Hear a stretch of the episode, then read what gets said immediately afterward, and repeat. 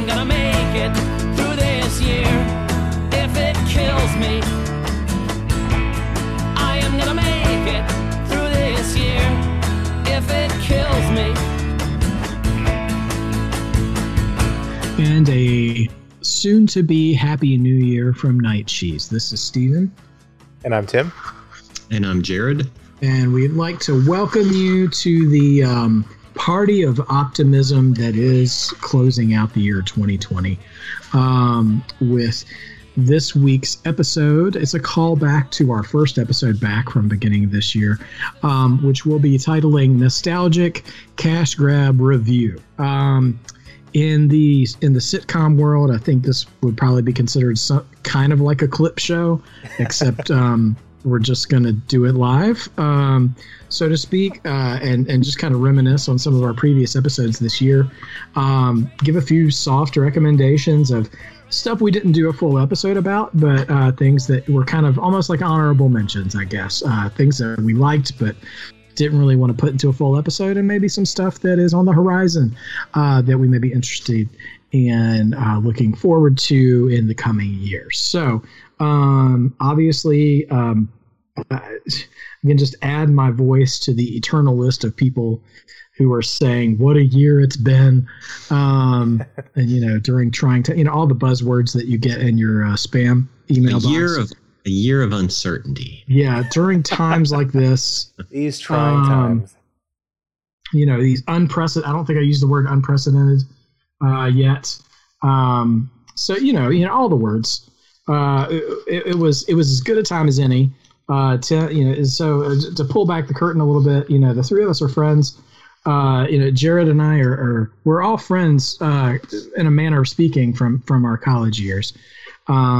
Jared and I have been friends for a long time, as have, Tim and I, and, you know, Tim and I started Night Cheese, almost 10 years ago now, and we reconnected during COVID times and said, hey, you know, have you been watching anything good?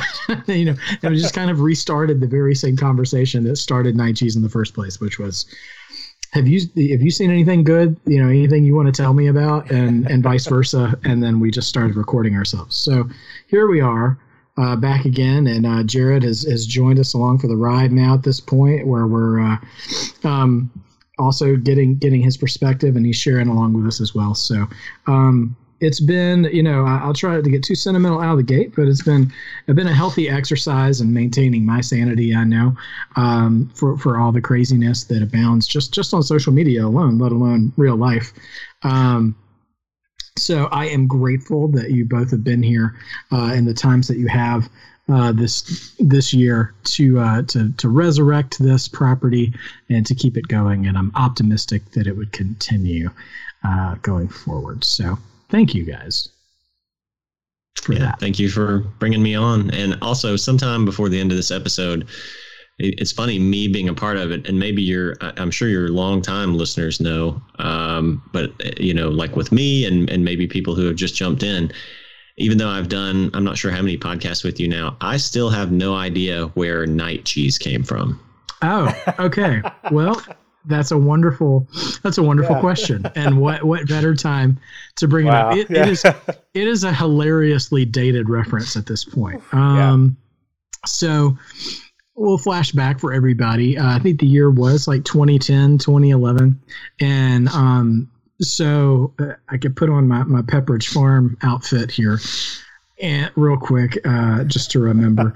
And Tim and I were already having these sort of, hey, have you seen anything good lately conversations on old, you know, T9 texting cell phones and stuff.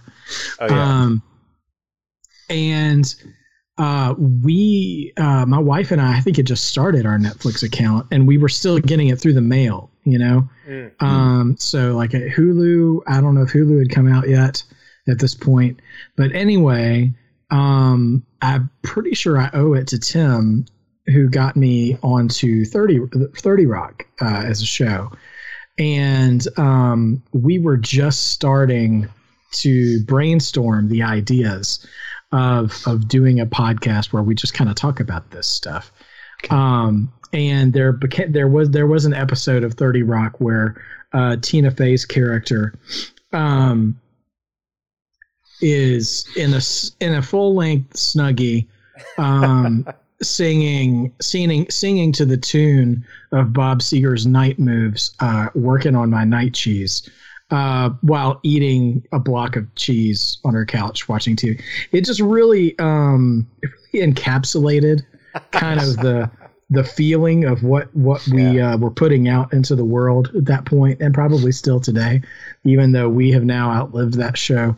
Definitely that joke. That joke's shelf life is far gone. But if the Apple Podcasts Hub is any indication, we were not the only people who found some value in that name. Okay. Although we have the deepest catalog out of anybody, I'll say that for sure. Deepest and most consistent catalog, dare I say best quality, but whatever. Yeah. So there are three other podcasts called Night Cheese. And I think one of them is actually about cheese. Maybe. Let me The other two are basically what you and I were doing. And I normally don't talk this condescending, but Tim and I were the first. Yeah. We took an enormous hiatus, but we were first, and our podcast never disappeared from our podcast. And look, it's all about, the entertainment world is all about rebooting properties, right. Yeah. So that's exactly. You're just the Fuller House of podcasts. Yeah, exactly. We're the Fuller House, and you're that. Sorry, my brain's that South American. New character who lives next door. Yeah. So Fernanda. Listen, I have children. I know a little bit about that show. It's okay. It could be like, like when Leo DiCaprio was introduced into Growing Pains. That's it. Where Kirk Cameron, Mike Seavers just aged up a little bit. You need to introduce a new variable. I refuse to be the Kirk Cameron in this situation. Sorry, Tim. It looks like it's you. Never the Kirk. I'll be the Alan Thicke before I'm the Kirk Cameron. Oh my. Yeah. Okay. Well, yeah. So there's a little history lesson for everybody where Night Cheese is originated from. Oh my goodness. So so let's, we can take a trip back a bit. Tim, why don't you kick us off? First of all, sure. Did you have a good Christmas in the Tim household? Yes, it was good. It was calm. I mean, it was three kids. But it was one of those. It was just obviously it devolved into chaos, but for a time it was nice. Yeah, I mean it still is. So yeah, it was good. It was low key. I liked it. It was really good. Good holiday for you, Jared, as well. Yeah, same. We actually got a very rare white Christmas here in Northeast Georgia. Got 3 or 4 inches of snow. Oh man. We rarely get snow, period. When we do, it's usually January, February, sometimes even early March, rarely prior to the new year. So, to get it on Christmas Eve and Christmas Day was pretty neat. Just mostly kind of a, quiet, low key sort of thing this year between especially COVID and then, here when you get a half inch of snow, then everything is kind of shut down for a day on the roads. So let alone 3 inches or so. So, but no, it was nice. Yeah. Awesome. I saw those, the videos you posted on Facebook, and I was very happy for you, but also very jealous. Right. Yeah. Because we were like right outside the window. I don't know. We were like right where it started to snow. Like we could see the flurries, and there was maybe like a tiny little coating on the ground, but just was it. So, but yeah, I'm really glad you got to have that. Just nothing but frigid rain and mud here. We were out of the snowing atmosphere for Christmas, but we just stayed inside and enjoyed Santa's bringings and continued going through our Christmas movie catalog and the appropriate ones or anything. I didn't introduce my children to Die Hard this year. That's for another time. Maybe that one up. But yeah, good stuff in our house as well. So Tim, why don't you kick us off, man? let's rewind a little bit and give me a memory. So what we've tasked one another with is just some previous episode memories, or just previous episodes we want to revisit, just for whatever reason. And later on, we may also go through some films that we didn't, like I said at the top of this program, that we didn't really necessarily get a chance to recommend this year, but we still enjoyed. So Tim, hit us with some some vintage Night Cheese. Yeah, I'm gonna go back to one of our first few episodes going back. So this was like it came out April 24th actually. Okay, so at the end of April, right as we're kind of settling into like this sort of somewhat lockdown, somewhat social distancing, you know, things were kind of getting pretty intense. And we did an episode on Moon. It's Lonely Out in Space. And I'm trying to remember the impetus. I think we just chose it because it just kind of came up, and it's one I had never seen and I was really curious about. But it surprisingly had a lot of... We had a lot to kind of sink our teeth into as far as like the idea of just being alone, you know, like in the idea of like you're on your own, you don't have that sort of outside contact that you need. I don't know, it kind of fit really well with what I think we all were kind of experiencing with the pandemic. And so I just remember we kind of really kind of went a little more in depth than I really had thought about until we had started talking about it in the podcast itself. And so I like that one a lot. I really enjoyed that one. Mm. Yeah, no, I remember that. If my memory serves correctly, I remember it was one of two things. Either it kind of organically came up in our conversation off air, talking about Sam Rockwell, mm-hmm. I think, or who's great in that movie, by the way. Or it is what you said. I mean, this is certainly why we centered on it as an episode. Is I remember, you know, back when the greater American society was all friendlier to the idea of isolating. Mm-hmm. Which was checks notes about 8 months ago. 3 weeks for about 2 weeks. Yeah.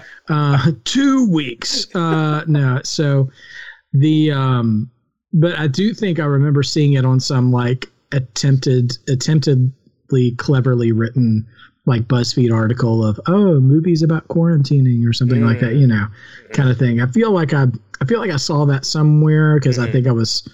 Had a bigger idea, much like some of our other episodes that I might reference later. I had bigger ideas than what we ended up executing. And so I thought about, we could do a whole list of these. And then like even after that first episode, which was wonderful conversation and a great film, I think we both kind of decided, maybe we don't need to get neck deep into this emotion because we don't know how long we're going to be into this. Yeah. Little did we know. Oh, wow. We'd still be here at the end of the year. Having this conversation. So Moon, yes, it's Lonely Out in Space. That's in our way back archive. Well, not our way back archive. It was at the end of April. If you guys are interested in revisiting that, and I have no idea where you can find Moon these days, but that Sam Rockwell film. It's not a particularly long film. Yeah. It's not a particularly big cast, but it is a really compelling story and a great. A great sort of investigation into isolation and stuff. Yeah, and I will say if you haven't seen it and are only going off of maybe like trailers you've seen, I was pleasantly surprised that even watching the trailer, it was completely wildly different than what I expected. I kind of already had it mapped out in my brain of what it was going to be about, and I was very happy that was completely wrong. So. Yeah, I'm pretty sure we went heavy with the spoilers on that episode too. If you want to see it, go watch it before you listen to our episode. Yeah, totally. For sure. Yeah, we spoiled that one big time. Jared, were there any conversations or any past episodes that you wanted to, I say revisit, but, you know, bring up? Well, I mean, I think one of the first ones that I did with you guys, maybe it's the second one, I'm not sure, was The Leftovers. And that seemed like a very great, you know, relatable property to do in this year where, you know, 2% of the world's population disappears. And of course the pandemic deaths have fluctuated. But it's been, you know, it started out in some places at close to, you know, 4 or 5%. And then I'm not sure now if it's, you know, maybe 1% or so, you know, but the whole idea behind The Leftovers was sort of doing a different take on a sort of rapture type of TV show or movie or something like that, where or apocalyptic in a way, dystopian, post-apocalyptic type thing, where it's not really that exactly. It's just, you know, it's not a majority of the population or it's a very small percentage, and seeing how people would react to that. And I think we've kind of, you know, gotten our own version of that with the pandemic. Obviously not as much of a mystery element to it there with people just disappearing, but we've gotten an opportunity to see how people would react to 1%, say 1% of the population dying from something like this. And so I think The Leftovers was one that was really kind of on point for me, because I already loved that show anyway, and the present circumstances, even though they're very different in a way, really made me kind of connect to that even more this year. Yeah, man. Yeah. So, Let the Mystery Be was the name of that episode, and we aired it in September, at the end of September. So, yeah, if you guys are interested in that, that was a pretty rich conversation. And as far as that show goes, I mean, that was my first time viewing it, was in preparation, in anticipation of recording that episode. And I'll still stand by. You really need to hunker down for season one. Yeah. It's still pretty heavy, but that notwithstanding, it's a really wonderful show in its quality and the depth of just the depth of theme, and it was really interesting to see, like, we're slowly we've taken a break during the holidays because we've shifted our programming since like Halloween or so in our house to watch, like, you know, seasonally thematic things. But leading up to that, we've been watching, going through Lost with my kids, and nice. Seeing Damon Lindelof and the others who went with him over to The Leftovers, kind of graduate in a manner of speaking to that next level of storytelling, and kind of the lessons they learned from Lost, both good and bad, and those performances were great. I mean, you know, it was you both at different times had talked to me about Carrie Coon, you know, that I have not had any real interaction with her as a performer through anything I've seen. I later find out no one escapes the MCU. She was a part of the MCU as well. But but that was, you know, as much as you could say they wasted a performer, they certainly did with her there. She was unrecognizable. But her and Regina King, who I'll end up bringing up again more than once in this episode with other stuff we talk about, and help me out. This is such a shame because he's the main character. It's Justin Thoreau. Is that right? Yeah, right. Yeah. I know it's not Justin Trudeau, but I always want to say that. And no matter how many times I know that's not right, that's the word that wants to come out. But anyway, yeah, and of course, Christopher Eccleston, who we talked about a lot in that episode. So I won't revisit all that, but yeah, you know, his whole, oh man, I have a lot of respect for, I'll give the credit to Lindelof. I mean, just because I don't know who exactly to do that for, but, the way they can hold the idea of faith under the hot lamp of interrogation without breaking it, I think is really engaging and respectful at the end of it all. And I think you would probably, I'm sure we talked about this to an extent as well, is that, you know, you find the strength of your faith and how it's refined under pressure, you know. And so, and this show, you know, shows that happen with some characters, which is really cool. Yeah. But yeah, so yeah, The Leftovers will perpetually be on HBO Max because it was an HBO original. I do, just for the corner of listeners we might have who don't indulge very much in HBO original programming, just to be warned that HBO always plays fast and loose with thematic elements in their original programming. So just, you know, viewer beware if that's the kind of thing you need to be aware of. But it tells a really great story, and it's a good show. And something completely trivial and not important in the slight, like not at all. There was I can't remember what episode we recorded. I don't remember now. Maybe it was actually where I talked about where we talked about like in like our favorites of the last decade, and Leftovers came up, and I mentioned something about how like Carrie Coon should, like, she was robbed of an Emmy, you know, at least an Emmy, maybe multiple. And the next day, I'm watching the Good Place finale. I think it was the finale, the episode before the penultimate, one of those. And Maya Rudolph, her character, talks about how she's starting to watch The Leftovers and how, why didn't Carrie Coon win an Emmy for this? And it just made me feel really, I was like, wait, I said that before, you know. Your sentiments echo into eternity. Yeah, I was like, oh man. Across multiple programs. That was pretty fun. Oh yeah. Gosh, that's awesome. Okay, well, I'll go next, I guess.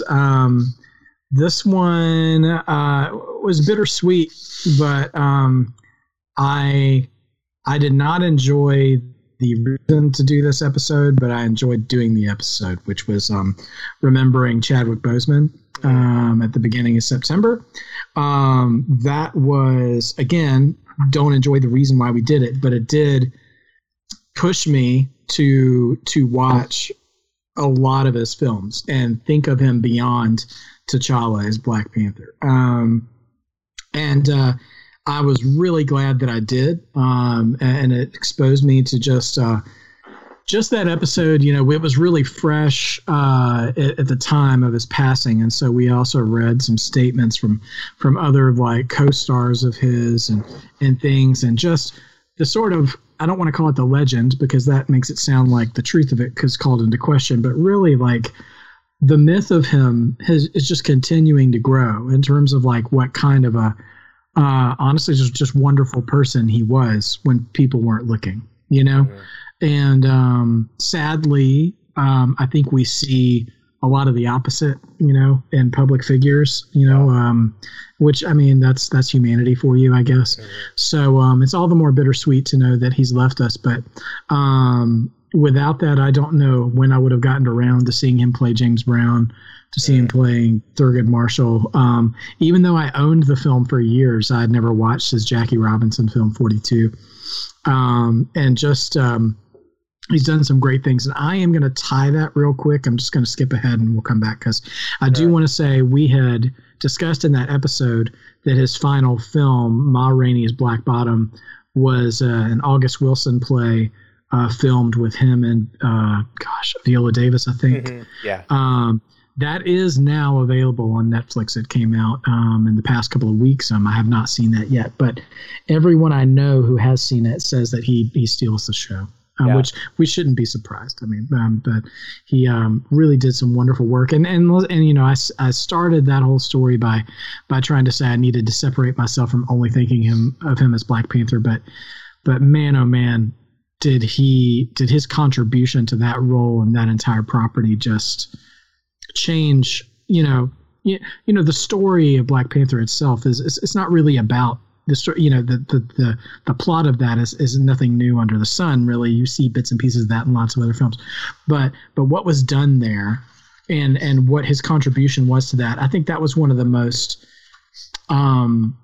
heartbreaking and striking things to me when we did that episode, was when we were reading through things and there was that one excerpt of an interview. It was either Ryan Coogler or Michael B. Jordan who had said it, is that he knew when they were making it, like, I don't think he knew how big it was going to be, but he did know how important it was, like, more so than any of the other's contemporaries knew how important it was going to be. Like, I think he said, this is our Star Wars, this is our Lord of the Rings, and like, this is, you know, this is going to be a major thing. And it was, and even more so than he was probably imagining. And so, as an adjacent piece of news. They aren't going to be recasting him for the sequel, and they've said that they'll be Marvel has said they will be kind of, you know, exploring more characters within Wakanda to center the story around instead, which that is the decision they're making.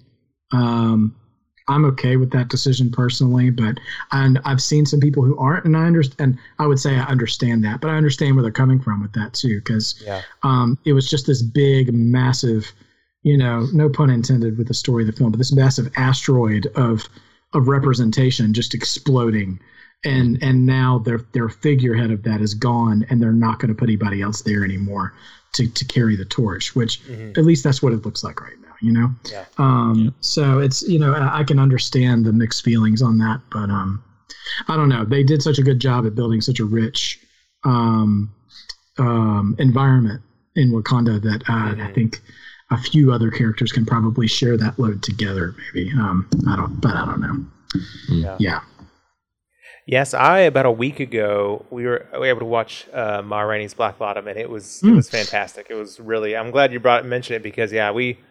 It was funny. I remember when he had passed away, they mentioned that movie was coming out in the future, and I just kind of forgot about it since then until it popped up, you know, when we were kind of searching through what to watch. And he is, I mean, Viola Davis is wonderful as well, but he, there's just something just something about him. It's just, and to know, you know, I'm not exactly sure when this was filmed, but just what he had been going through over the last few years, and to still be able to perform like that, it's just, it's pretty masterful. I mean, it's incredible. So it was a great, great movie, and he's amazing in it. Tim, do you want to take another stab at since we're going around in the virtual circle here? Yeah, sure. So I'm glad Jared mentioned the Leftovers episode. I was going to bring that one up too. That was one I felt like I was almost afraid to make it a topic because I loved it so much, and like I didn't think there was anything we could. You know, it was one of those like I wanted to be worth, you know, justify. You know, I don't know what we say, like match up to. And I felt like it was. I love that episode and what we talked about. So, so I'm glad you mentioned that one. The other one that I really had a lot of fun with because it was a little bit different because we talked about. Two episodes and or two films and their relationship, but and the title, just I adore Mother Boy 60, where we talked about Psycho and Diabolique and their relationship together, but their similarities and their differences and how they kind of worked with each other.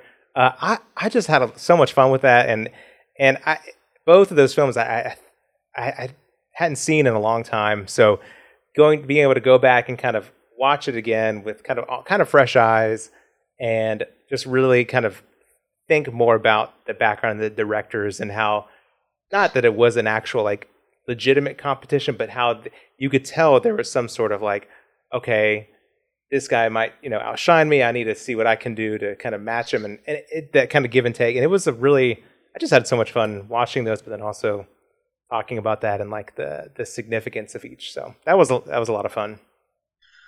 Yeah, that was a fun episode. You know, a couple of things. That was my first time seeing either film, Psycho or Diabolique. And so that episode was really fresh on my mind. And also that sort of created, it's not a habit I've been able to maintain for every episode since then. But when one became available, I would engage in it, which is if time allowed, which I don't know, in a post... If we ever get to a post-COVID world, I probably won't be able to do this as much anymore, but I've made use of the time in this way to watch like supplemental documentary materials to like further inform me. And that was the first episode I did that with, which was the Hulu documentary that dove a little deeper on the shower scene of Psycho, which was really fun to do. And you know, just getting to discuss those things about Hitchcock and Clouseau and how how those films were, because we didn't really premeditatedly decide to pair those movies together. Like those were just two. Because Psycho was actually, she doesn't listen to the show, so it's fine. Psycho was nominated by my mom out of all of our listeners I went to my social media accounts and asked people like, hey, we want to talk about some horror movies, you know, this October. What do you got? And my mom was like, oh, you should, she wouldn't post it. She called me, on the phone. Not for that reason. I mean, we talk regularly, but she was like, you know, you have you ever seen Psycho? I'm like, and she's told me this story about my dad taking her on a date to go see Psycho, which blew my mind. The two of them, I'm like, well, that's interesting. So anyway, that was an entertaining conversation apart from the episode, but so that, you know, inspired Psycho, and Tim had Diabolique on his short list for us to go over for a long time, and we had just never gotten around to it. So it's just kind of funny that those films would be kind of destined to be tied together in history, and that we were able to work that out in the same episode. It was a lot of fun. So yeah, that one, Mother Boy 60, which, that, and chef's kiss of, intro, outro music. Credit goes to Tim, who does all our producing, for that, and for that episode was wonderful. Anybody who recognizes that tune, from Arrested Development really can put another layer of the Norman Bates, mother relationship in a whole new light. That might be one of my. I mean, I'll have to double check the list, but is probably one of my favorite titles that we. It's just perfect. And kudos to you, because I wanted you to play something else for that episode, and you found that one instead, and you were like, oh, and I was just like, oh, I take a back seat to you. So well, I couldn't believe that song actually existed as a full song. I didn't realize that at Arrested Development, I guess they had released a soundtrack of a lot of the original songs from the TV show. And it just was one of those discoveries that I was just so happy existed. So I was like, we've got to put this in. Oh man. All right, Jared, any other ones you want to bring up? I'll do one more too. I'll just touch briefly on two of these. Because I don't know how much in-depth material I have to say about them, but I think I enjoyed, in the same way that I enjoyed discussing The Leftovers because of present circumstances, I enjoyed being able to discuss Idiocracy because of present circumstances. Did you say president circumstances? Something. I try to leave all of my words open to interpretation. So, what's funny is I had a friend of mine who had just been hounding me to see Idiocracy because, you know, for those who don't know me, I have had a lot of opinions about politics over the last few years, and so basically he's like, man, you got to see Idiocracy, because so many things that we would talk about could just be related to that. So I was really glad that this came up with us, and you know, I had a push to watch it. Because, you know, I think as we kind of talked during the episode, like the movie itself only has a certain amount of depth and a certain amount of material that you can mine from it. But it's really kind of the parallel to some of the things we see now that makes it, you know, very much worth seeing and talking about. And so then just the other one for, you know, a little bit deeper material was Event Horizon, because that had always been, you know, it holds a special place in my heart as one of my favorite horror movies of all time, even though it's not deserving really probably of that status. It's just like so much about nostalgia. And then, you know, I think really going back and watching the film again, it's like, oh, this I knew the CGI didn't hold up very well, but really like half of the movie at least does not hold up very well. So, but it was good to be able to talk about it with other people, and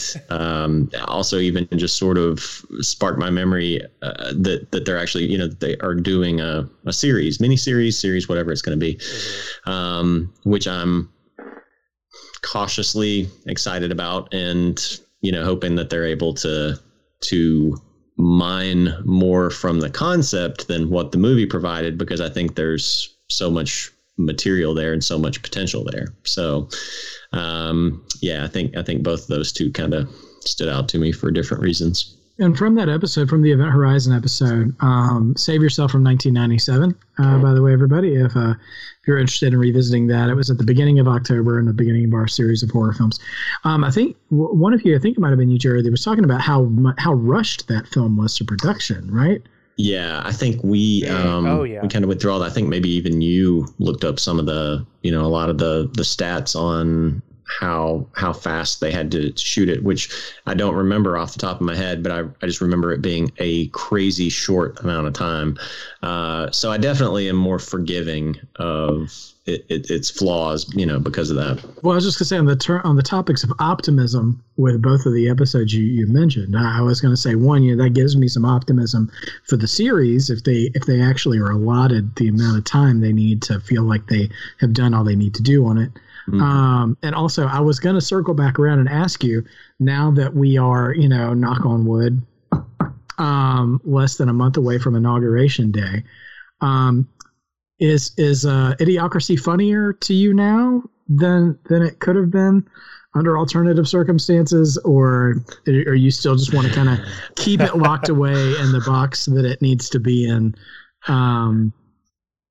I think it's one of those things where it's gonna take some time to get removed. it's gonna take some time to be removed, because it's not like a sore spot for me necessarily. It's just like being exhausted. Like, and actually, I can draw a film parallel here. And going back and talking about going through a film program. There was a point during those 2 years where I was in an acting elective class. There was acting one and acting two, and then there was directing one and directing two. And for acting two and directing two, like whoever was in acting two had to be actors for the directing two students, for their final films of the year. And so we had a day of auditions, and honestly, I've never experienced anything like it in life. And it gave me so much more appreciation for actors, because I've never been that mentally drained before. I don't even know how to really describe. I mean, nothing, no traumatic event that's happened to me, nothing has been that mentally draining. Like when I got done with that day, I literally just like went home and sat down, and I wasn't physically tired. I didn't want to go to sleep. I just stared at a wall. It's like it had just emptied my brain out. On a more long-term level, the past 4 years have just sort of emptied my brain out. I'm just sort of exhausted. So it maybe once we get past this a little bit, a month, a year, 50 years, something like that, I can go back and laugh at it a little bit more. But right now, it's funny. It's still funny, but it's going to take some time before I can really like sit back and be like, ha, ha, remember when we went through almost the same thing as this movie? Brought to you by Carl Jr.'s. Right. Oh, man. Yeah. Fair enough. Indeed. The Thirst Mutilator. It's got electrolytes. Oh, man. Wow. So, yeah, I'll go back and just... I'll put a couple of these episodes together because they're on kind of a similar topic. So, you know, this was not the I just realized the three episodes I'm talking about are all kind of heavy-handed. But, they left an impression on me, I guess. So, you know, earlier this June, or over the summer, we kind of had the reckonings of another – I want to even say it, but – just a refocus on the issues of racial injustice in our country, right? So, you know, Tim and I, at the time, we were already kind of happening upon movies because, you know, there's a lot of... one thing that I found encouraging, if that's even a word it's good to use in this context, is that more people who kind of held their... discouragement and disdain for these types of injustice at arm's length in the past, we're getting more engaged in one form or another. Certainly not saying that we've by any means, solved anything, that there still are lots of issues that need to be kind of unraveled and unpacked and rebuilt and stuff. But as Tim and I were talking about it, we're like, hey, we do this podcast and we've been doing it for 2 months at this point. Why don't we talk about movies that are related to this stuff? And maybe we, as the guys that we are, could stand to learn a thing or two. And if we, and not to be the, sort of film, I say authorities like we are even with the nerdy stuff, but, nevertheless, we had decided to kind of, dive into these. So in June, we did two of these back-to-back episodes, one for the film If Beale Street Could Talk, and then another for The Hate U Give.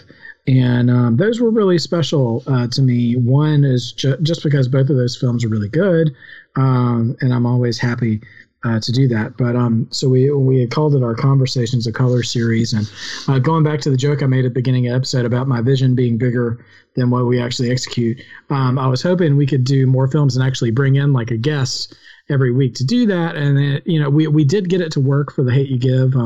A dear friend of our family's, Sean, who is my teenage kid's youth pastor at our church, came on for The Hate U Give and offered a really fresh and appreciated perspective on things. And then also just really the artistry of If Beale Street Could Talk was really impressive.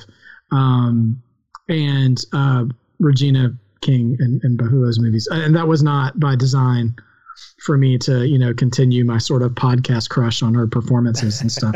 But that was just a happy accident. But we had talked, we've talked a lot about her this year. I have at least between different properties that she's just happened to be in and owns whatever scene she's in. Again, like my favorite scene from Leftovers, I think, or at least top three, is the scene with her and Carrie Coon sitting on the couches across from each other and just staring daggers into each other. Like it was the Doc Holliday and Johnny Ringo of silent conversations. Yeah. It was really impressive stuff. So that was I was really glad that sad for the reason why, much like Chadwick Boseman, sad for the reason that we were doing it, but I'm really glad that it was something we got to engage in and has opened me up to more properties and stuff that has expanded my appreciation for film and certain actors and directors and stuff. So that's been really great. So are we done with the episode retrospective portion of things? Have I left out anybody, or was there any other ones anybody wanted to bring up? I'm good. You all kind of hit anything else I was going to bring up. So I think that's perfect. I just want to say real quick too, this is not an official pick, but as we were talking two episodes, I just wanted to mention, we're just so much fun to do. Especially since Jared came on to assist us. Was the Dark Knight trilogy episode and the Tombstone episode. We're both. I don't know that I felt like usually when we're done with these, because I talk so much, my throat is just wrecked and I'm tired. I'm tired, but I'm not sleepy, And I just, the next day is a little bit of a transition for me to get to be useful as a person again. But I don't think I was in a better mood all year than I was after the end of both of those episodes. And that Batman episode was like a good 3 hours that we went, right. But it didn't feel like a dull moment. Now, granted, we went over three movies, so that accounts for part of it. But that was a blast, and I hope you guys had fun with those as well. Absolutely, yeah, those were a ton of fun. We want to transition into sort of the next phase as we head towards wrapping things up here tonight. It's been a busy year, and we have gone over a lot of things. We have had, let's see, give me just a quick, including tonight, we have done about 35 episodes this year. Which is 35.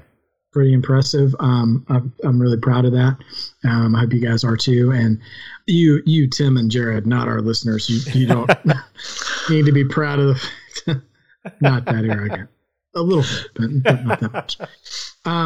So obviously, with COVID being what it was and all of the practices that the three of us put into play, gave us a little more time to watch some stuff. And not everything we saw was really episode worthy, but we really did enjoy it, or whether it was a new season of a show we'd already discussed or a good film or a good show just never made the rounds. So I want to take the next few moments to go around again, guys, and let us know as many as you might have that you want to go over anyways, that you brought prepared tonight, any sort of, mini recommendations that you have as we wrap up 2020. Tim. Sure. Sorry. Sounds good. No, so the first one, I feel kind of bad because it is one we actually talked about. Okay. I will say we recorded it in April, and it ended up being one of those because we recorded a bunch like back in April and kind of held them that way in case we needed to slot it in, for like backup if there was a week we couldn't, record. And this is one of those. Yeah, we recorded it in April, and I don't think it posted until October. It was one of our during our kind of scary movie, horror movie kind of series. But I was thinking this week of like if I could pick a favorite current TV show. It was one back in April that I was head over heels about, and I feel like now even after seeing more, a lot more shows since then, it's still just I think my favorite show of the year. But Better Call Saul this season. If you haven't started the show, I highly recommend it. If you loved Breaking Bad, I feel like it's doing everything. It's like I think I mentioned it then. It's like the team behind Breaking Bad, which is already a team of just people who were like really at the top of their game, just really, I feel like they cut their teeth. They really honed their craft with Breaking Bad. And now now you're seeing everything they've learned, everything they've almost like the Damon Lindelof, going from Lost to Leftovers to now Watchmen. You're just really seeing them excel. And I feel like the last season 4, so a couple years ago was great, but you could tell it was a lot of, building momentum. It was kind of setting the pieces, and now season 5 was kind of watching everything just take off, and it was the closest. It was almost like a perfect season of TV. It was amazing, and the last episode just left you at this point where you, man, I'm dreading because that's the kind of show where the writers really take their time to get it right. And so I have no idea. Sometimes they go a year between seasons, sometimes a year and a half, 2 years. They really want to make sure they get everything right story-wise, And so they're just kind of, they're really perfecting what they're great at. And it's amazing to watch. It's so much fun. So I highly recommend it. Better Call Saul. Even this many months in after, it came out early in 2020, but it still was, I think my favorite show of the year. So the next one was one of those, and I feel like we might all be and have had this situation this year especially, is going back and kind of visiting shows that I knew I should have watched when they came out but never did. There's one show, so I don't know if you guys ever watched The Wire, which came out like mid-2000s, I think ended 2009 or 2010.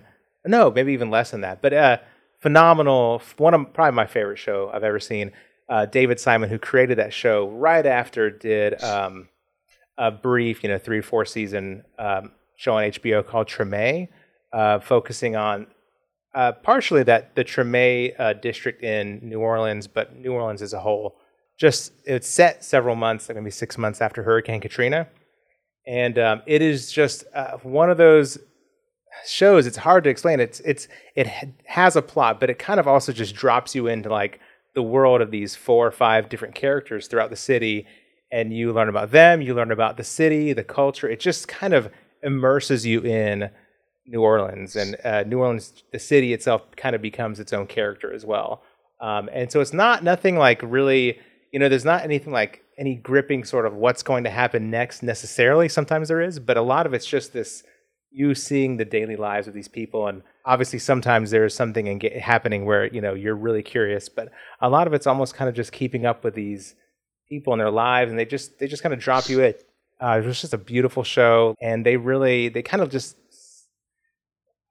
is a weird example. One thing I love about David Simon is he doesn't feel the need to like baby you or like do the more exciting, not more exciting, what's the more, what's the word? I don't know.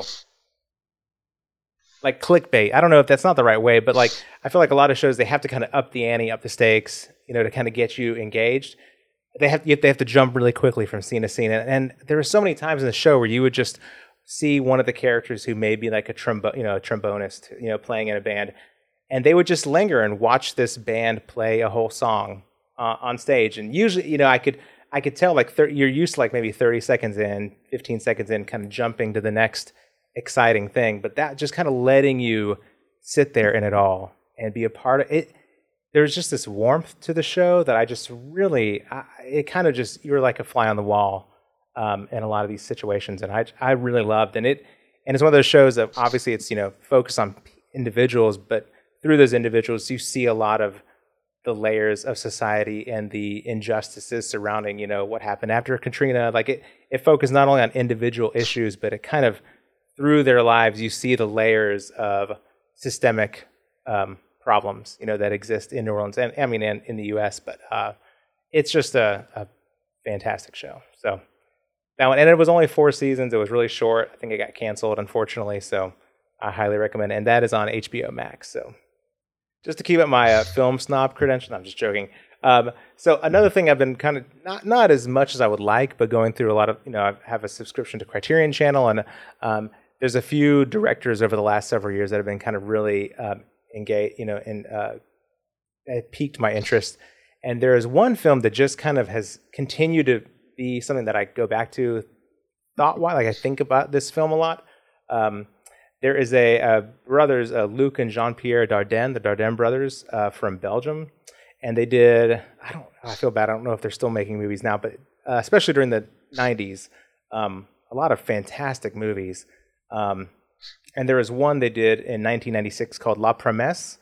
And it's just a simple story. It's just one of those that just the watching character that you kind of grow and fall in love with. And watching them have to make these really difficult moral choices, it's a really, really, really powerful film. It's basically about a 15-year-old kid whose father, I'm trying to think of the right way. He basically smuggles into Belgium undocumented immigrants, promising them, "Hey, I'll get you visas, I'll get you work permits." But when they get here, he takes their passports, and they kind of have to work for him for very little pay. Helping kind of with his construction, with the promise, you know, eventually they will get their passports back. But it's a really just kind of horrible, just really, really almost like trafficking. And his son, who's 15, just kind of has to kind of help him. He has to kind of be involved. He doesn't really know what he's doing. He's just kind of helping his dad do this. And there's a certain, and this is early on, so it's not giving away much, but early in the film, police or like immigration or customs, I'm not sure what the name is in Belgium, come, and in the kind of mad dash to kind of hide everybody, one immigrant from somewhere in North Africa falls to his death. Or as he's dying, he tells his son, you know, "Please, you know, look out, you know, promise me that you'll watch out for my, you know, wife and child, that you'll help them." And so that's where the title comes, La Promesse, the promise. And he agrees to, you know, to help this man out. And so just the rest of the film is that push between family, you know, his father doing what his father wants, but also knowing what he should do, like the right thing to do in helping this family, and that tension. And I'm trying to like not say much, but just those kind of split-second moral choices.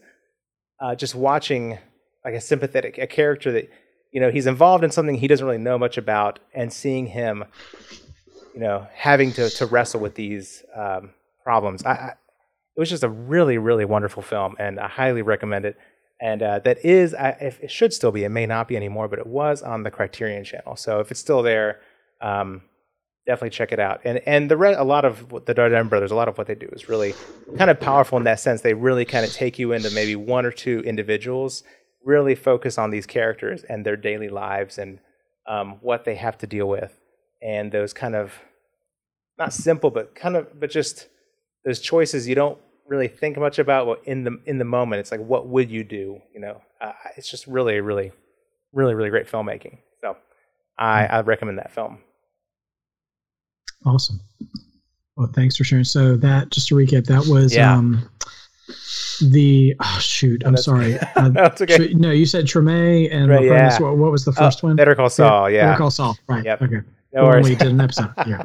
Yeah. No the worries. One that I should have remembered. No, it's okay. So. All right. Awesome. No, thank you for sharing, Tim. Much appreciated. Jared, what would you like to share? So I'll do four, but two are kind of grouped together in two pairs, because one pair is a pair of Korean films. One you guys actually did. I just wasn't on board at that point. Parasite. Oh, man. Yes. And it was such an interesting movie because I really didn't know much of anything about it, and I don't watch a lot of foreign films. Oddly enough, I think I used to watch more foreign films when I was younger than now. So I think, I don't know, maybe reading subtitles, I've just gotten too lazy for it. That was fantastic. When I saw, because I think it was up against Once Upon a Time in Hollywood for Academy Awards, and I'm like, how did something beat Once Upon a Time in Hollywood? And then I saw it and I'm like, oh, wow. Okay. That is very good. So, I don't want to really go into in depth on it. I mean, obviously if people, listen to that podcast, they know, but anyone who hasn't should just go see it. I think that was one of the few episodes where we remained spoiler free for the most part. Really? Okay. Yeah. I think, did we, Tim? No, I don't remember now. Do you remember? I remember the first. It was our first episode back that we weren't doing a recap. Yeah. It was our first original episode back, and I was so nervous about spoiling that because I had just seen it. Yeah, you had been trying to get me to watch it for weeks, and. So, but no, I remember at least starting the episode feeling very careful. I don't know if we held out or not. I think because I remember also with the farewell and that same, I think we didn't reveal a ton of that either, especially the ending. And so I think, but man, what a film. Oh my goodness. All right, Jared, sorry, man, go ahead. Yeah. No, it's fine. No, that's kind of all I really want to say about it. The other one, and I'm not sure if you guys have seen this one, it's on Netflix and I only recently saw it, is Train to Busan. I've heard of this, but I have not seen it. I want to, It's so it's a zombie movie, but it's a very interesting zombie movie. It's got its own little, wrinkles as much as any zombie movie can, but it actually does, some things, even visually, that, I think are just really cool that, zombie movies haven't done before, and it's got a really heartfelt story. So, I think that's another one that I would recommend for you guys. Maybe it can be a future episode, or something, so that sounds awesome. And then the other two are TV series. One of them I've been watching from the beginning, and I have a strained relationship with Westworld. Westworld is sort of like Event Horizon, which hopefully Event Horizon, the TV series, will be better than Event Horizon, the movie, and Westworld, the TV series. Westworld is one of those with, oh gosh, it's got so much potential. Sometimes it hits on it, but it feels like that's more often than not, it doesn't quite hit on it. But what was kind of interesting was, and it's sort of like in sort of the time jumps or time gaps between seasons, it's like what you were talking about, Tim, with Better Call Saul, like where, oh, okay, well, the season just finished. We'll get the next one in maybe 3 years. Yeah. I don't know, so... But it definitely evolved from its original concept. I won't spoil that. But it moved into a different sort of phase, And a lot of people didn't like that. I actually kind of liked it because I felt like they were sort of spinning their wheels at some point through the first couple seasons, sort of jumping around through different timelines to hide mediocre storytelling. And I felt like they made some positive steps with that. I think part of the thing that upset a lot of fans was really just, and I don't know that they even really realized this, was the fact that the multiple timelines weren't really there anymore to hide some of the, storytelling flaws. But I felt like the storytelling in some ways did get better if it had been, I think, on the level of one of the previous seasons, then it would have been really rough. So anyway, I was glad that they at least tried to do something different with that. Anyway, so that's all I want to say about that. I don't know if we've ever talked about this, but that is like my feelings exactly about Westworld, like to a T. Yeah. It's like, okay. I love like the first episode, like, okay, they're setting these interesting pieces, this is interesting. And then I'm like constantly like either, it's like this love-hate thing where I just am really let down, but still really intrigued by the whole idea. It's really like, it's one of those that I feel like other shows I would have given up on a long time ago, but I can't stop. I'm still so curious about what they're doing. Oh yeah. So yeah. Sounds like a bit of an abusive relationship. Yeah. It is. And I feel like we're going to get to the end of the series, and I don't know if it goes 5 seasons, 7 seasons or what. And it's just going to feel like you got strung along the whole time, I don't know, but well, I'm glad you have the same feelings on that. Yeah. So the last one I want to talk about is I think it was you that mentioned it, Stephen, was of course during this pandemic, a lot of time at home, and there's been an opportunity to just dive into series that you've never watched before. So my favorite thing that I jumped into this year that I really want to push you guys into is The Expanse.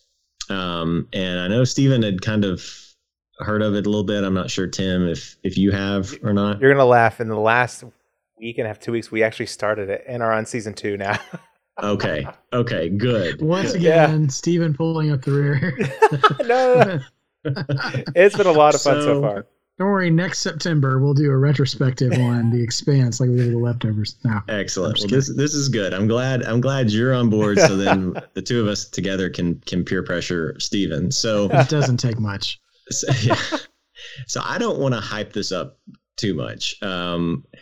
For me, I kind of struggled to get through the first season and a half. It was about midway through season 2, and I'm like, I like this show, but like it's just not really grabbing me. But I'm gonna keep going because A, I don't really have anything better to do, and B, I've heard so many people just rave about this, and so I'm like, okay.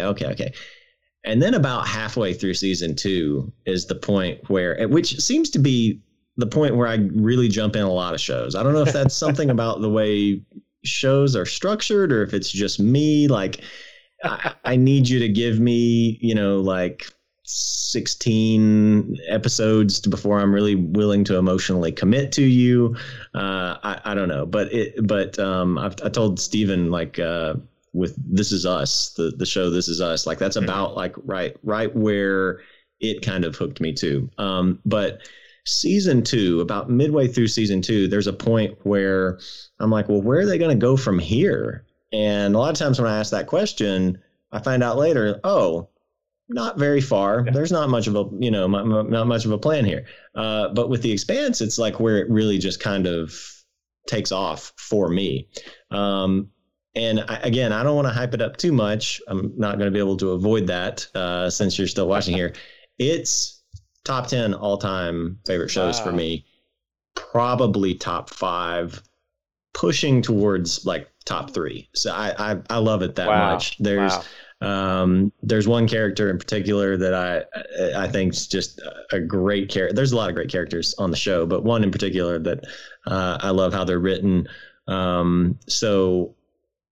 It actually was on, and part of the confusion with me, part of the thing with me is that for the first three seasons, it was on the Sci-Fi Network. And Sci-Fi, there are a couple of networks, Sci-Fi being one of them and Fox being the other, that I refuse to watch anything on them because I don't want to get into a show and then have it canceled after half a season or one season or 1.5 seasons or whatever. And so I just don't do it. And I thought I remembered hearing, like, didn't The Expanse get canceled? And it did. It was on Sci-Fi and it got canceled after 3 seasons. And then Amazon picked it up. So it's got 3 more, it's season 6, it's going through season 6.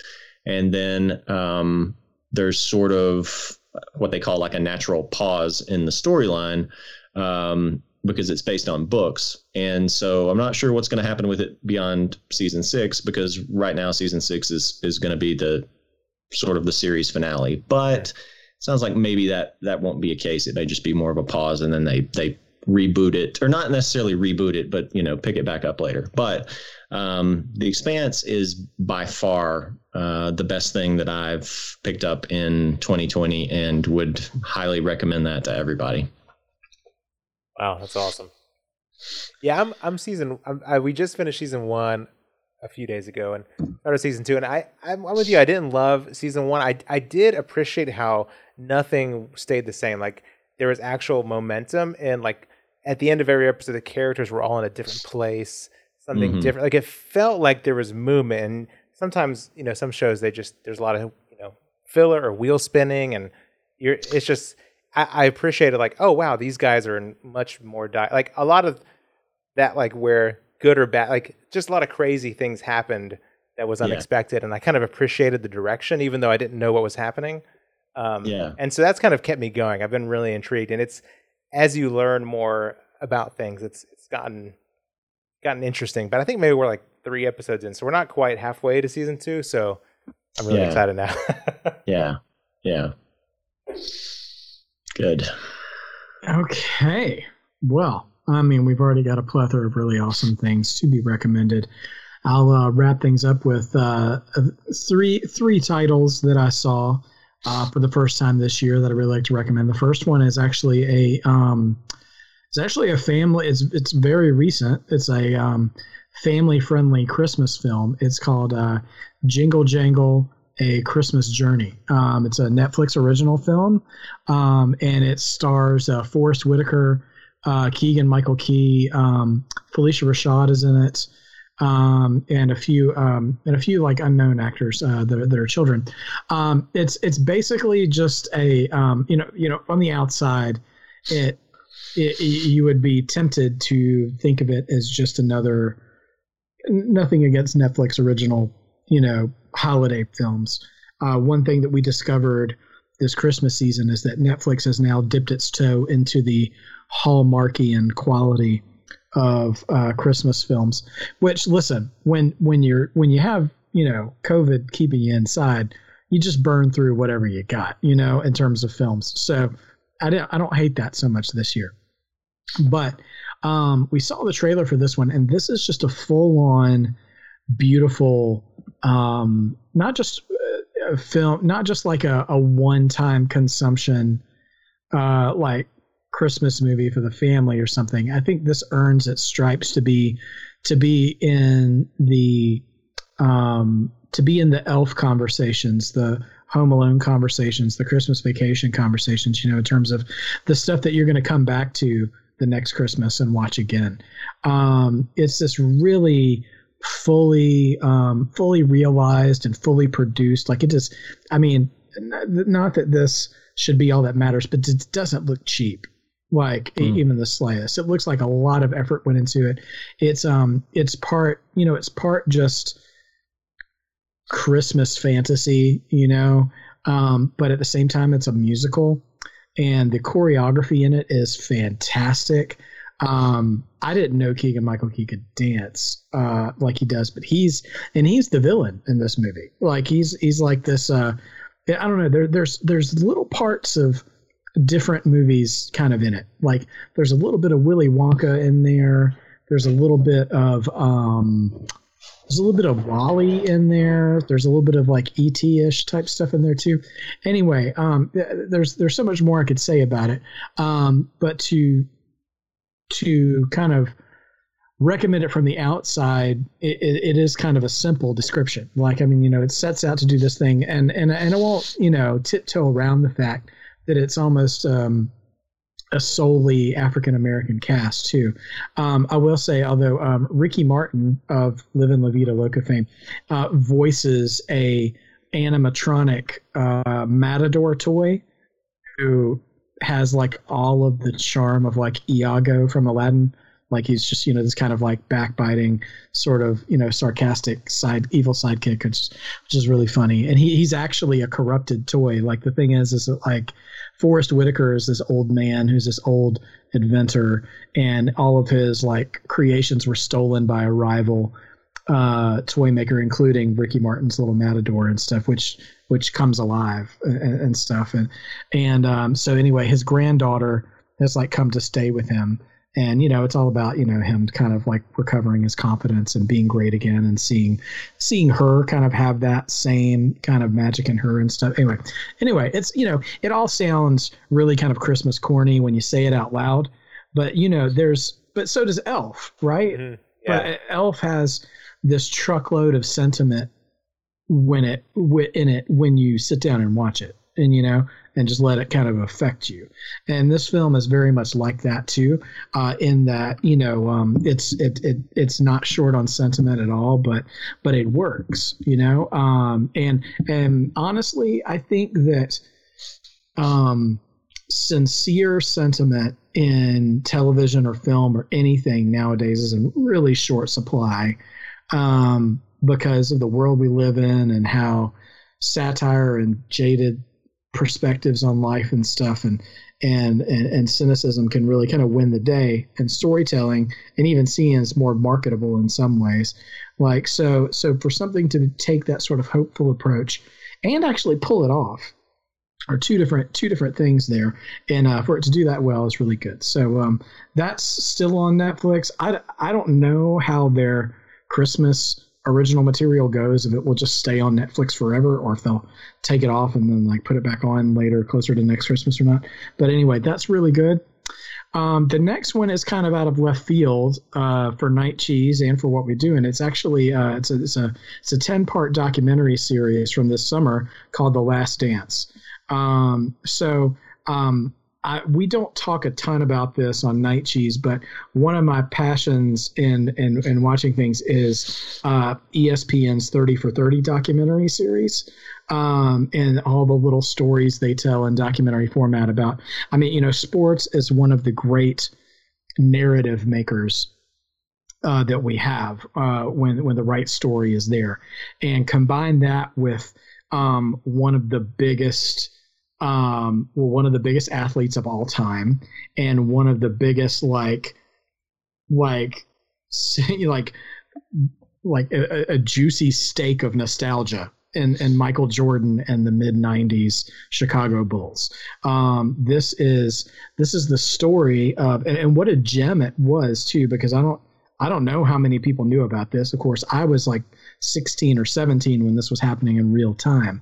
But the Michael Jordan's final season with the Chicago Bulls, the 1997-98 NBA season, they were actually followed around by a film crew that year.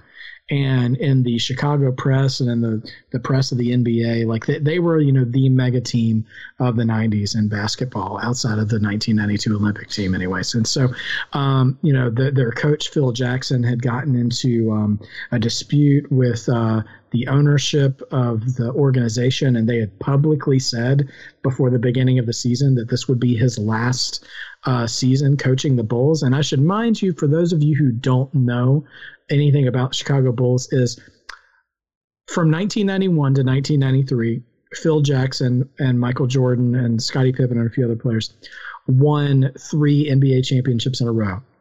Then Michael Jordan decided to play baseball in 1994 and 1995, where the Bulls did not win a title.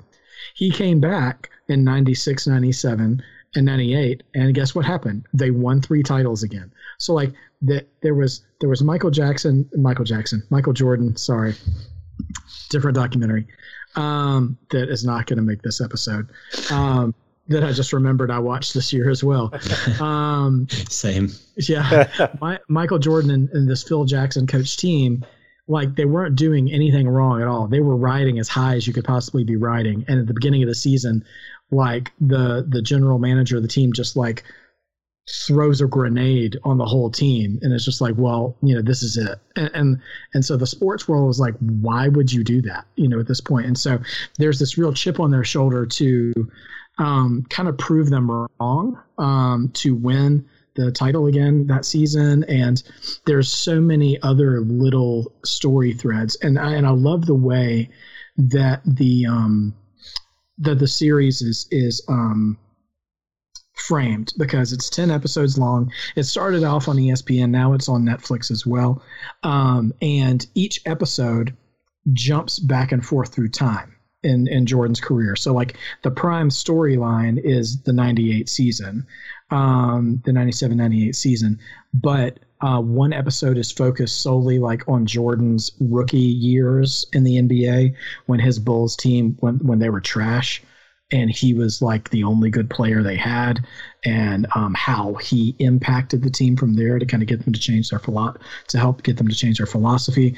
There's another episode solely dedicated pretty much to Phil Jackson, the coach, to Scottie Pippen, you know, arguably the greatest number 2 player in NBA history. One completely dedicated to Dennis Rodman, including his appearance on WCW Nitro in the middle of like the NBA finals. He just like left the team to go wrestle with Hulk Hogan. It was, yeah. And just all kinds of crazy stuff. And so I'll just say one more thing, cause it made me laugh and I was not expecting it, is that, so, you know, Jordan, obviously, you know, team is in Chicago. And I should also say Scottie Pippen originally is from the state of Arkansas. So this is a very content-rich title for people who really love sports, especially basketball. So there's all kinds of people who were interviewed for this documentary. So they're talking about Michael's impact on the city of Chicago at that time. And all of a sudden you hear this really familiar voice, and it cuts away to Barack Obama, who is talking about Michael Jordan. And on screen, you know, the title cards at the bottom says Barack Obama, former Chicago resident. And they just keep going with it. And then an episode later, they're talking about Scottie Pippen, and they're talking about how he was this hot prospect in Arkansas high school basketball. And all of a sudden you hear another familiar voice, and it's Bill Clinton. And you see Bill Clinton, former Arkansas resident. That's funny. You know, like it just, anyway, so there's a lot of like tongue in cheek stuff as well. But what's really entertaining to me was, you know, to go back and see sort of the curtain pulled back on, like, you know, I was a kid, you know, I wouldn't say I was idolizing Michael Jordan, but I was still caught up in the culture of, if you're going to say basketball, then you're going to think about the Bulls during that time. Like that is who there is, and there's nobody else. I mean, you know, there might be some other good teams, but there's good teams, and then there's the Bulls. You know, like Jordan's so good that if you played a video game, you wouldn't be allowed to be him in the game, or else it wouldn't be fair. You know, kind of thing. You know, so it's that kind of inequity, and so. To see the inner workings behind, and it is, and he's not afraid as well. This series has already created dozens of memes already, which are all highly entertaining, by the way. But it is it pulls the curtain back on Michael himself as well, his own relationship to his father and how precious that was to him, and how that influenced some of his career decisions. And also just his own personality, and you get to see him be really vulnerable a few times, which is not something he ever did. Seeing some of his former post-game interviews when he would lose compared to what you see in athletes now, it's honestly kind of embarrassing to the athletes of today, like how well composed he was, when you're seeing in this documentary how angry he really was to lose. Like he's, you know, they frame him as one of the most competitive athletes that ever lived. And he was probably one of the most respectful interviews I'd ever seen put on television. And part of that may be the times and stuff, but I think a lot of that was how he was raised as a human being as well. And, you know, the interesting thing is all that respect he gave, he expected in return. And he did a lot of his, talking with his game, I guess, if he felt disrespected. And there are a lot of interesting anecdotes about that as well. So I could say a whole lot more about that because it's a long series. You know, it's about, I guess it's about 10 hours because it's close to an hour an episode. But it's worth the investment. It's really entertaining. Great music used as well. There is I just want to list off a few. They used the Prince song Party Man from the 1989 Batman soundtrack in one of the episodes for a montage. Back when we talked about Tombstone, we used a Jose Gonzalez song as our intro. They used a different Jose Gonzalez song called Teardrop, which if you've ever watched the show House, the Hugh Laurie show, is actually the theme song of that TV show, but it's done under his like folk guitar, which is really good. And Jared, you and I were just talking about this today because we had talked about Wonder Woman 84, and there's this piece of music from a Danny Boyle sci-fi film called Sunshine, and I can't remember what it's called now, but it's an actual classical music title, like something in A minor or D minor, and apparently that piece of music has been used a dozen times that I didn't know about, but it was used really effectively in Wonder Woman 84. If you've ever seen the trailer for X-Men Days of Future Past, I think was one of the really prominent ways that music was used, but it was also used in the penultimate episode of The Last Dance as well to great effect. So anyway, that's just a cool thing that I just noticed since we were talking about that yesterday. But so yeah, Jingle Jingle, The Last Dance, and I'm saving my best for last. Without a doubt, we've consumed so much material this year, and I've loved almost every minute of it. And without a doubt, there's only one title that stood head and shoulders above everything for me this year, and that was Hamilton. We did an episode on Hamilton in early July. I watched it on the 4th of July with my family when it dropped on Disney Plus. I had heard, I'd heard of it and knew that it was a big deal to a lot of people before this cinematic release was released. But I was not prepared for how infectious of a piece of content Hamilton really is. It is, I'd say it's almost perfect as a piece of art. Like it is... just how complex it is, how it can be both simple and complex at the same time. I absolutely love, which I've said in plenty of episodes in the past, and I'm sure I'll say more in the future, I love a good callback to anything in a joke, in a film, in a show. And this show has it in spades. It made me remember how much I love musicals too. And I love so much the fortitude and the boldness, sir, that they took to cast all these minorities in the roles of white founding fathers and use their same words and platitudes and attitudes to create almost a whole different meaning or fill in the gaps of everything that our history was missing. The music itself is amazing as well. Some really incredibly talented people. It introduced me to Leslie Odom Jr., who we found played has two Christmas albums. Apparently we found him when we were looking for Christmas music to play this year. Daveed Diggs, who is awesome, and Lin-Manuel Miranda, who he's just a great writer. In a number of ways. And I didn't even mention Philippa Sue or Renee Elise Goldsberry, who were both phenomenal in their roles as well. Anybody who is even adjacently or remotely my friend knows that I have a bit of a Hamilton problem at this point because of that. I have coffee mugs, I have masks, T-shirts, whatever. So it was It was transformative for me. Like it just it tackled so many things, and I don't even think I was ready to really explain how good it was when we did the episode. Like, I mean, because I only got more passionate about it after that episode was long gone. And it was just, and you can go back and listen, I was pretty passionate about it then too.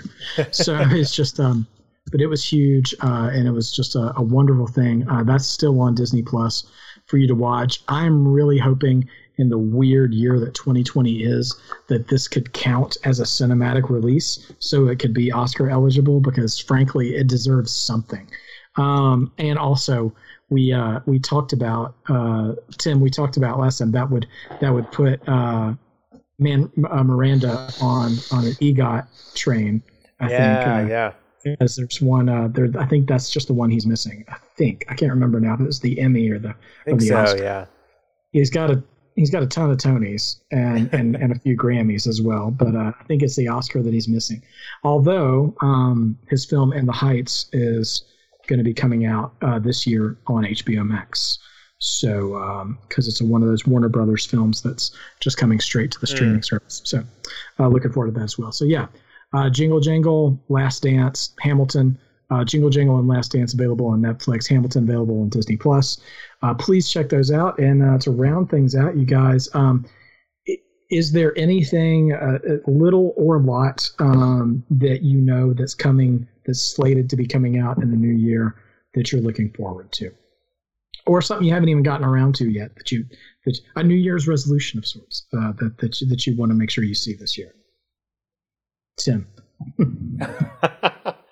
Oh man, that's gonna sound bad. I haven't given a ton of thought. Jared, if you want to go, if you guys sure, I can. Yeah, I can go first and give Tim a little more time if he wants it. So, I mean, I think for you and me, we know what's coming, and maybe Tim too. I guess we haven't talked. We haven't talked about this publicly and openly with Tim. I don't know how much is into it, but we'll see. Right. So, a couple different things. I mean, the first thing on the horizon is Cobra Kai. Cobra Kai season 3. So that drops on New Year's Day. When were we originally supposed to get this? It was back like last spring, right? Or like in this spring 2020, right? Yeah, I think so. Because I think it was the pandemic that kind of pushed it back. So yeah, we're long overdue for Cobra Kai season 3, which is, if you haven't seen it, the best description of the show, which is. Which started on YouTube Red or whatever it was. I don't even think that's a thing anymore. I don't think that's a thing anymore either. Yeah. So it started its first 2 seasons on there. And for people who don't know, it's a follow up to the Karate Kid movies. Basically set, gosh, I don't know. I guess set probably about 30 years after the first film, at least. Yeah. Yeah. And it follows the sort of the protagonist and antagonist from the first film. But really, it follows more the villain from the first film and Johnny Lawrence, and kind of fleshes out his character. And it's almost sort of like the karate version of the guy, who was the high school football star and then never really got past that in some ways. And so with Johnny Lawrence, it's kind of centered on this one particular fight with Daniel LaRusso. And, it's sort of played as, we saw Daniel's perspective on it and never really had that much of an opportunity to humanize Johnny. And so, without going into super depth on that, it's a really interesting series that, if I didn't already say this, the best description is it's way better than it has any business being. Yeah. I think that should be its tagline under the poster. Right. Yeah. Yeah. I mean, just we were both shocked of what came out from a YouTube series, and now it's graduated to Netflix. So hopefully, it gets a few seasons over there. So that's awesome. The first thing. But just more, I think, just the only other thing I'll really maybe mention is, in a broader sense, it feels like we're about to get 2 years worth of movies and TV shows in 1 year. So I'm excited about all the content we're going to get. And especially, for us as Marvel fans or Disney fans, all the Marvel content that's coming our way, all the Star Wars content, but more so the Marvel stuff, because we've known about that for longer, and we knew, the WandaVision show was coming. We knew Falcon and the Winter Soldier was coming. We knew Loki was coming. So those, I've been looking forward to for a while. You look like you want. We went an entire year without a Marvel release, didn't we? I think we did, yeah, because Black Widow was going to be supposed to be this year. Yeah. And I think that's, I mean, obviously they didn't plan it that way, and obviously it would have been better to have not had a pandemic. But in terms of the Marvel content specifically, I don't think a break was a bad thing. Yeah. Especially and especially for it to come where it did, like post Endgame break, like that could have not worked out better. That very specific element could have not worked out better for Marvel. I think a break is good, because it is sort of a reset for Marvel. And so I'm really excited about those shows. Mm-hmm. We get WandaVision sometime in January. So sometime 15th. 15th? Okay. Yeah.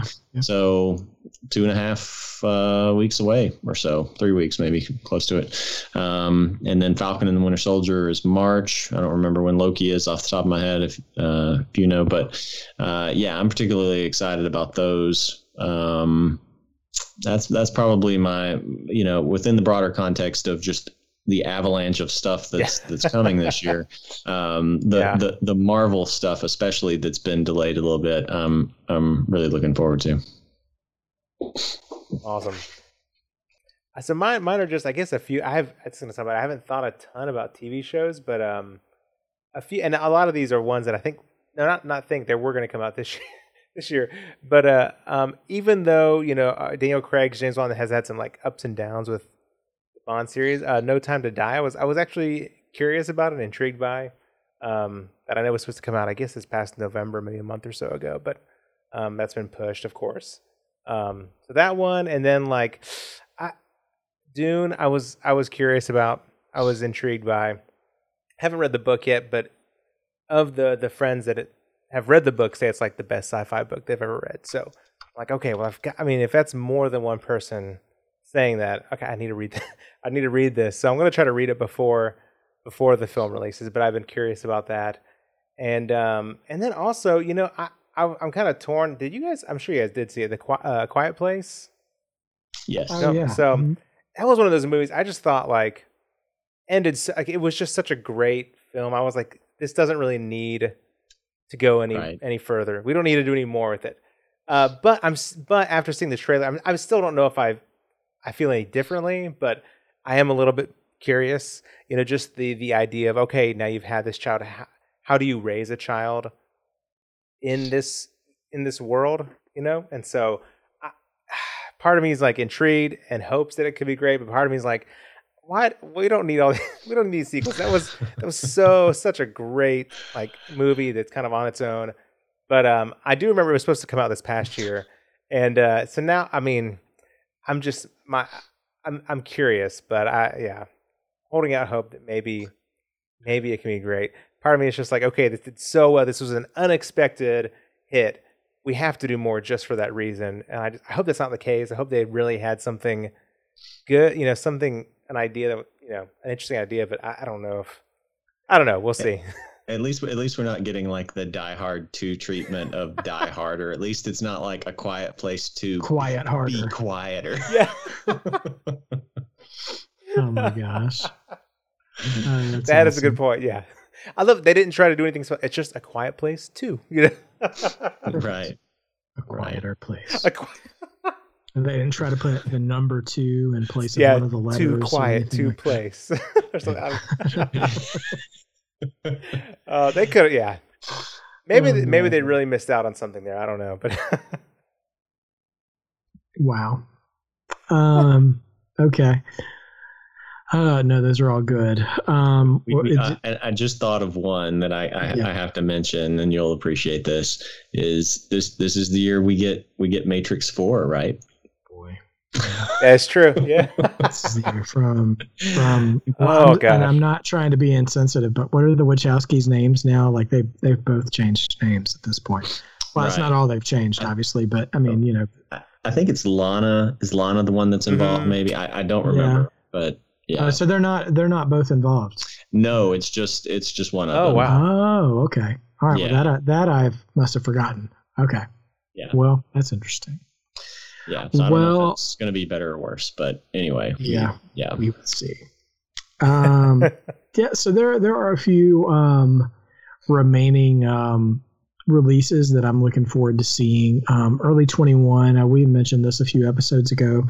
With the big Warner Brothers drop on HBO Max, but Judas and the Black Messiah with Daniel Kaluuya and Lakeith Stanfield. The story of Black Panther Party leader Fred Hampton, who was assassinated by the FBI at age 21. I imagine that being a pretty poignant story. And, I am a sucker for trailers. I really love that trailer, the way that it builds tension. And it's very simple.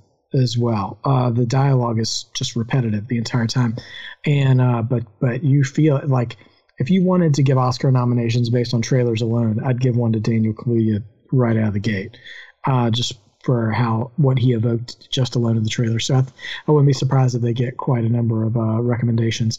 Mentioned this briefly when I was talking about Hamilton, but In the Heights is also coming out this next summer.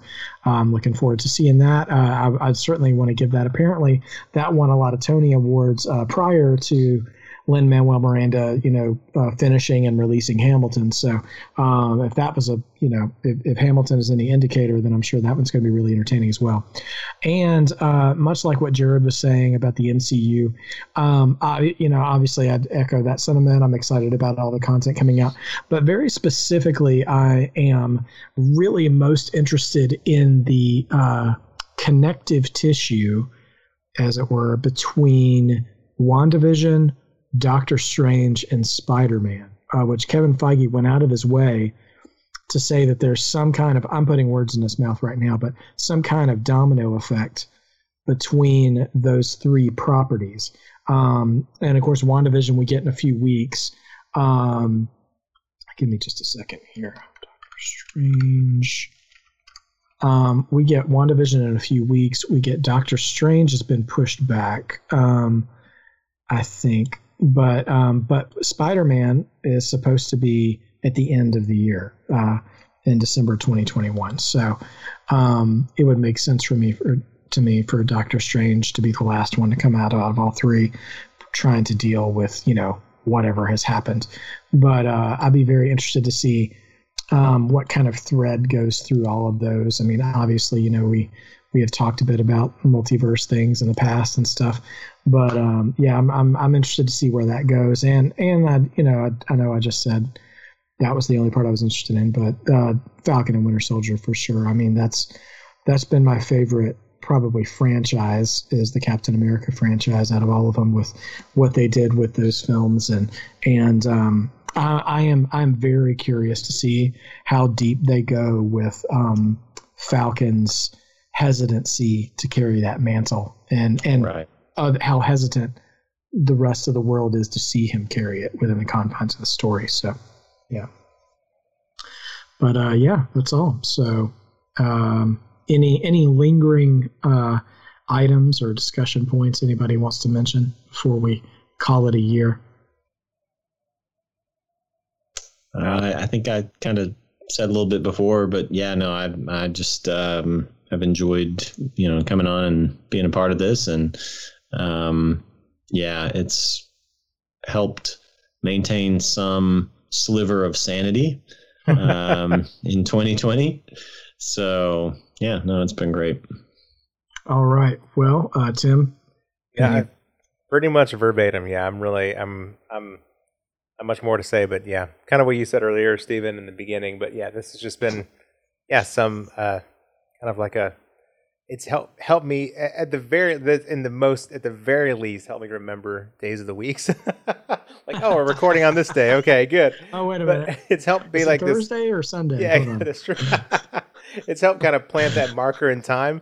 No, but it's been just fun to get back to and it's helped me kind of. I tend to sometimes will multitask while I watch things, and it's helped me kind of think more, like be more aware of what I'm watching and be more just kind of. Think critically of what I'm kind of engaging with. Something I want to do anyways, but sometimes you just get into the routine of doing a lot of different things at once. But this has kind of helped focus a little bit, and it's just been a blast to get to chat with you guys. And I don't know, I feel like it's something I want to do anyways, So it's been fun to just kind of press record while we do it. So it's been great. You're here. Well, I will raise an empty can to Night Cheese and hopefully to a better year next year. And if not, hopefully just a year with more episode opportunities, because maybe we'll still have more spare time. Who knows what's to come. But thank you for joining us this year. Those of you who came back with us, and if you just found us for the first time, we're happy to have you. And stick around, and who knows what we'll talk about next time. And so thanks again for joining us for Nostalgic Cash Grab Review. And if you want to find us, we are on Instagram, Night Cheese with Stephen and Tim, Facebook at the same name, and on Twitter at Pod Night Cheese. Let us know what were your favorite things that you watched this year. What are you looking forward to next year? Was there a movie like Psycho or Diabolique that has been sitting on the proverbial shelf for decades that you only saw for the first time this year and liked? I'd be interested to hear what you guys have to say, and we can keep the conversation going, but with keys instead of with my voice, since it's clearly starting to go. So I want to thank you guys again, gentlemen. Thank you again for your partnership and for this, and we'll keep it going next week. And until then... keep working on your night cheese.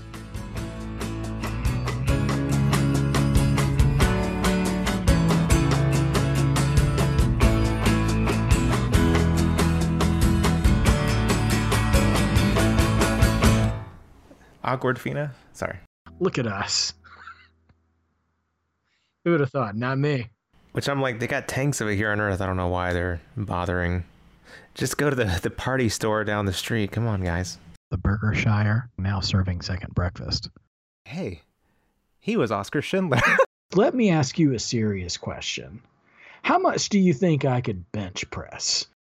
My mic that I've been talking into this entire episode has not been plugged in. And I think if our filters come off, we might ruin everybody's lives. Christmas Day, by the way. A great, fantastic Lord. Christmas Big movie. Christmas Day. Yeah, I mean... It's A Wonderful Life, Miracle on 34th Street, and ladies and gentlemen, Uncut Gems. There's no telling how far we'll go. So anyway, more Lin-Manuel puns forthcoming throughout the episode, guys.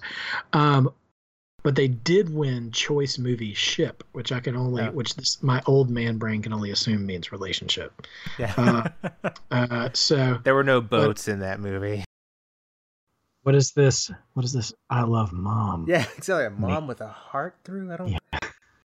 I'm thinking right now of the TV series Dexter, which I loved for a while and then just kind of fell off of it. I never finished it, but so did their producers and writers. It's usually a double. You mustn't be afraid to dream a little bigger, darling. But he's like, no, I came to stop you. Okay, Steven Seagal. Like, I don't know. It's just, it was, oh man. I mean, could you just imagine? I forgot. I would love it if Bane was like, "Oh, I want to do that one again. Try that one again." That's redo. Or he's like, Christopher, I mean, yes, I that's kind of what I was joking before. This is what I assumed you were here for. I was expecting you to stop. I thought that's why we were fighting. We used to look up at the sky and wonder about our place in the stars. Three, two, one. Prestige. Yeah. All right, very good. We're Night Cheese is still going to happen, everybody. I'm not trying to pat ourselves on the back, but it definitely it is the best podcast ever made. No. And I am a parent, so it's not like, oh, you know, you don't have kids. I know I do, but I know when they're in space with me or not. It was like, oh no, I can't go there. Never mind. That one time Obama made fun of Trump, and Trump was like, all right, I gotta, I can't let this go. No. So, Psycho. No, I'm just kidding. I'm cut that out. But yeah, and it's funny. That'll be our post credit. Yeah, right, for this episode. Oh, really? How fancy! I don't even know if cereal do that kind of thing. Since it's the Halloween, no, we shouldn't use this at all. Like Hallowoke, but no. No. Unless it's good. I mean, if it's tongue in cheek, maybe, like we at this point we have really no idea. It's just a bunch of conjecture and doomsday scenarios. Best kiss.